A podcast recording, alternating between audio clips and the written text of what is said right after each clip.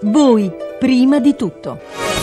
Appuntamento quindi con il presidente dell'Inps Antonio Mastra Pasqua che risponderà tra pochissimo in diretta alle vostre domande lasciate alla nostra segreteria in questa settimana. Eh, ripetiamo il numero della segreteria 06 331 72790. Specifichiamo che dovete lasciare sulla segreteria la vostra domanda. Non sarete richiamati perché, visto lo spazio è molto ristretto, non è possibile andare in diretta. Noi selezioniamo le domande che giriamo, come anche questa mattina, al presidente dell'Inps L'Inps Antonio Mastrapasqua che abbiamo in linea. Buongiorno Presidente. Buongiorno a lei e a tutti i radioascoltatori. Allora, io partirei da due domande di natura generale prima poi di entrare nel vivo degli argomenti che pongono i nostri ascoltatori. Eh, in questi giorni la Corte dei Conti ha richiamato l'Inps ehm, su alcuni argomenti. Ritiene, la Corte dei Conti dice siano indilazionabili misure di, di risanamento eh, dei principali fondi dell'Inps e eh, razionalizzazione di quelli minori. Cioè, insomma, mh, ha richiamato un po' ad una razionalizzazione della spesa. Come mai questa, questa segnalazione da parte della Corte dei Conti, Presidente? Ma guardi, eh, la Corte dei Conti poi eh, sempre bisogna capire come si leggono le cose. Eh, ovviamente i fondi dell'Inps sono i fondi stabiliti dalla legge, l'Inps erova le pensioni che la legge ovviamente eh, impone di fare. È chiaro che la Corte dei Conti dice che ci sono alcune gestioni in deficit e alcune gestioni che non lo sono richiama l'attenzione più che dell'Inps, che è un organo ovviamente tecnico del governo e del Parlamento, al governo e al Parlamento, ovvero segnala che ci sono delle gestioni, ecco mi viene in mente quella dei dirigenti che è fortemente in perdita e altre invece che sono fortemente in attivo. È un richiamo generico ma assolutamente non imputabile all'Inps che nulla può fare se non pagare le pensioni, quindi ecco, eh, bisogna capire che lettura si danno delle cose che si scrivono. Ecco. Eh, altra domanda, uh, in, uh, un emendamento alla legge di stabilità prevede ehm, che l'Inps compia 150.000 verifiche l'anno nel prossimo triennio uh, sul discorso dei falsi invalidi. Eh, siete attrezzati per questo impegno? Ma guardi, il Parlamento ha deciso di far fare all'Inps delle verifiche straordinarie fin dal 2009. Ricordo che a fine di questo anno l'Inps avrà già effettuato circa 800.000 verifiche. Da quello che ho visto anche io, ovviamente ho appreso, il Parlamento chiederebbe al, all'Inps di farne altre 150.000 l'anno che quindi sono addirittura meno di quelle che abbiamo fatto negli anni scorsi. Do solamente un numero, poi è chiaro che questa è una decisione che spetta al Parlamento, l'Inps non può ovviamente eh, rispettare le decisioni parlamentari.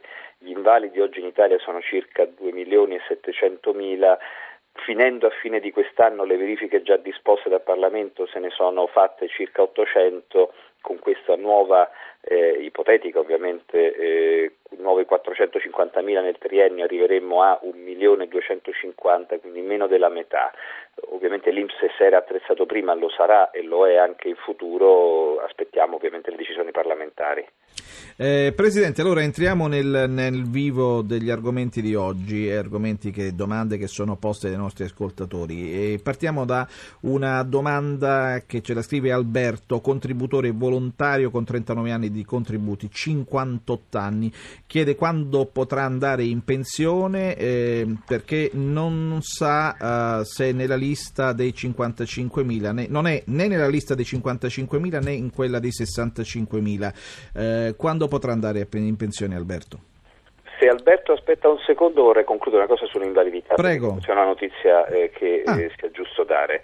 Eh, in questi anni su queste verifiche che abbiamo fatto sono state annullate più di 80.000 prestazioni. Ecco, immaginiamo una città come Viterbo o come Mantova Molti dicono che il contenzioso aumenta perché si annullano e si fanno verifiche, io ovviamente do dati, non faccio commenti, il contenzioso sulle invalidità è calato del 27%, ecco, questo perché eh, ho letto in questi giorni alcune polemiche ovviamente su questi emendamenti, l'Inps lo, ri- lo ripeto, rispetta la volontà del Parlamento, però i dati di questi anni comunque stanno a testimoniare che il lavoro è stato fatto bene e, e comunque cala il contenzioso, si annullano tante pensioni non valide, credo sia qualcosa che faccia bene ai veri invalidi.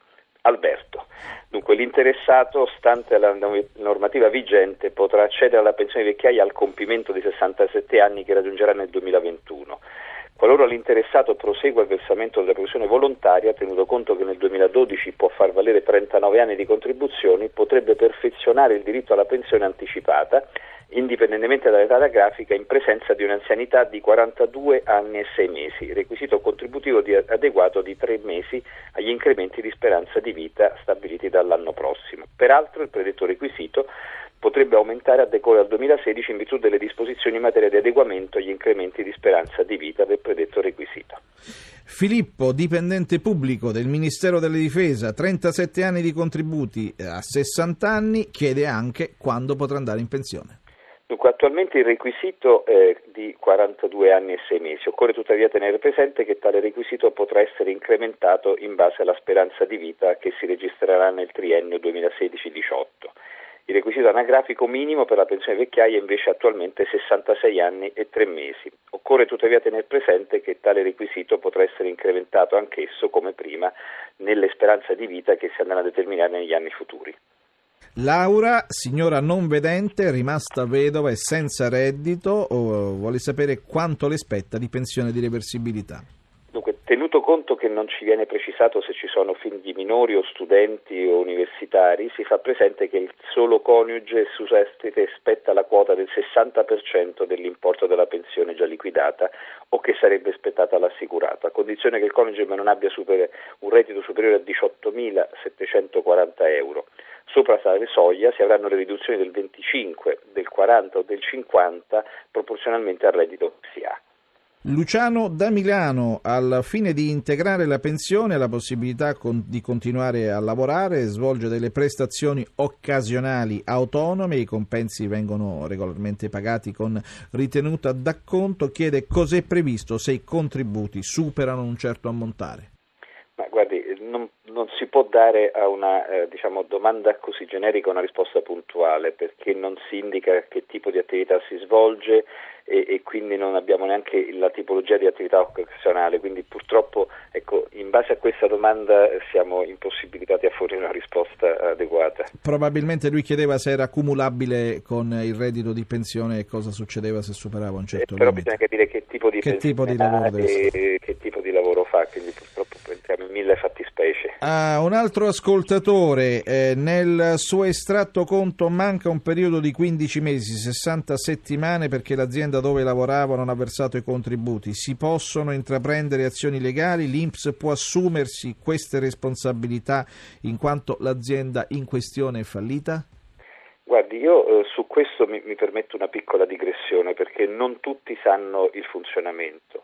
Se un'azienda presenta il modello mensile quindi denuncia le persone e i contributi ovviamente trattenuti e non paga i contributi, a questo punto la responsabilità di riscossione attiene all'Inps e la persona si vede automaticamente accreditare i propri contributi sull'estratto conto e non ha nessun problema sulla pensione. Quindi se l'azienda ha difficoltà finanziarie o qualsiasi tipo di eh, omissione, ma denuncia regolarmente mensilmente, la persona, in base a quello che viene chiamato l'automatismo della prestazione, avrà la propria pensione. Diverso è il momento in cui l'azienda non solo non paga i contributi, ma omette di fare la presentazione del modello. A questo punto la persona ha un cosiddetto buco, perché l'Inps non conosce che cosa è stato ovviamente trattenuto e attribuito alla persona, e a questo punto scatta un'altra fattispecie, ovvero se noi non veniamo a sapere questa denuncia, ovviamente nell'arco di 5 anni addirittura si prescrive e quindi la persona ha lavorato, non gli, so, gli sono stati trattenuti i contributi, non, so, non sono stati né denunciati né versati e quella persona avrà un buco contributivo non più sanabile. Allora l'appello che fa il presidente dell'Inps, che fa l'istituto è controllate sistematicamente l'estratto conto contributivo, come ognuno di voi, ognuno di noi controlla il restato conto bancario, perché se dopo un paio di mesi, i tempi necessari tecnici per vedere se ci sono i contributi, non si trovano i contributi, vuol dire che c'è stata omissione di denuncia. E a questo punto bisogna attivarsi facendo una denuncia all'autorità giudiziaria, facendo una denuncia all'Inps, perché altrimenti quel buco non sarà più sanabile in futuro e ci sarà un problema di pensione. Ci sarà un problema di pensione. Allora, oh, ancora Stefano, dipendente pubblico statale dall'agosto del 1981, nato nel 1950, 35 anni di contributi, ancora la stessa domanda, quando può andare in pensione? Dunque, il requisito contributivo minimo per pensione è di, ses- di 42 anni e 6 mesi. Occorre tuttavia tenere presente che tale requisito, come tutti gli altri, verrà aumentato all'incremento della speranza di vita, mentre invece il requisito anagrafico minimo per pensione di vecchiaia è di 66 anni e 3 mesi. Anche questi, però, ovviamente bisogna tener conto degli incrementi speranza di vita.